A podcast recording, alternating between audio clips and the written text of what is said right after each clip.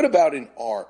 You get respect from the players, from the fans, if you're a fan, but you better be knowledgeable if you're going to be the announcer. This is Jerry Lewis talking about how much he despises critics, but there is one that he respects. This is from the Dick Cavett show. Jerry Lewis talking about Pauline Kael, the movie critic. Let's go to number one. Who else is good in the? Pauline Kael. Yeah. She's never said a good thing about me yet. But you like her. Dirty old broad. but she's probably the most qualified critic in the world because she cares about film and those that are involved in it. I wish I could really rap her, but I can't because she's very, very competent. Mm. She knows what she's talking about. Mm, number two.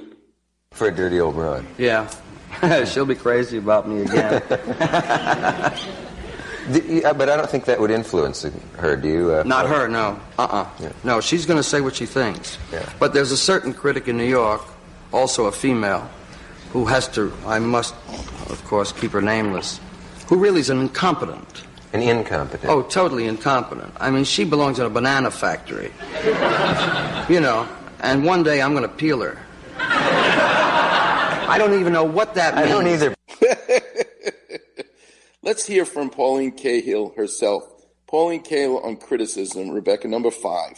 I think the more educated I got, the more willing I was to write like a kid. And I think this is an important aspect of criticism because most people who talk about the complexities of movies, it's because they're simple. Uh, and the, uh, I mean, movies are not that difficult. Uh, you can go, and if you can't understand a movie, generally it's because it's badly made. I mean, at a certain level of intelligence, there's no great hassle in movies. Movies are not that deep a medium in most usages, and the greatest movies ever made can be understood at one seeing. And this idea that you have to go to them over and over and over again to get that gem of meaning, which really you got the first time, uh, is quite absurd. Now, number four. Well, I think they come to films later in life. They don't go to movies as kids the way I did. And so it's an educated response. Often they started with Ingmar Bergman or they start with even later figures now. They don't start with that kid sense of that stinks. and, and that's a very important sense to have. But remember when I wrote about Bonnie and Clyde for the New Yorker, I had over 20 years of writing about movies behind me. That review of Bonnie and Clyde, 7,000 words. I mean, you could write long articles for the New Yorker, and that really launched her career. Uh, how about number six? Only bad critics impose an academic formula, and one does not need to rationalize one's instincts. One's instincts are the sum total of one's mind and responses. If, if you can't respond fully and completely as a human being, there's something the matter with you if you're so split that you have to rationalize your instincts. I mean, presumably, if, if you're together at all, all of you is reacting together. I'm not some mechanist making a division between mind and instinct.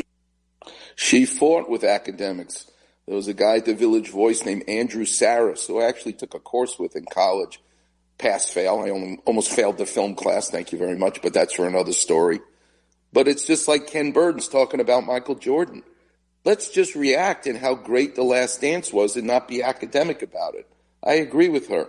Let's go to number seven. Learn to respond as totally as possible, and you know what you think of a film when you see it, just as everybody in the audience does, because everybody's a critic in that sense. The difference between somebody working in the field professionally is that I go home and I try to pull out of myself why I reacted that way.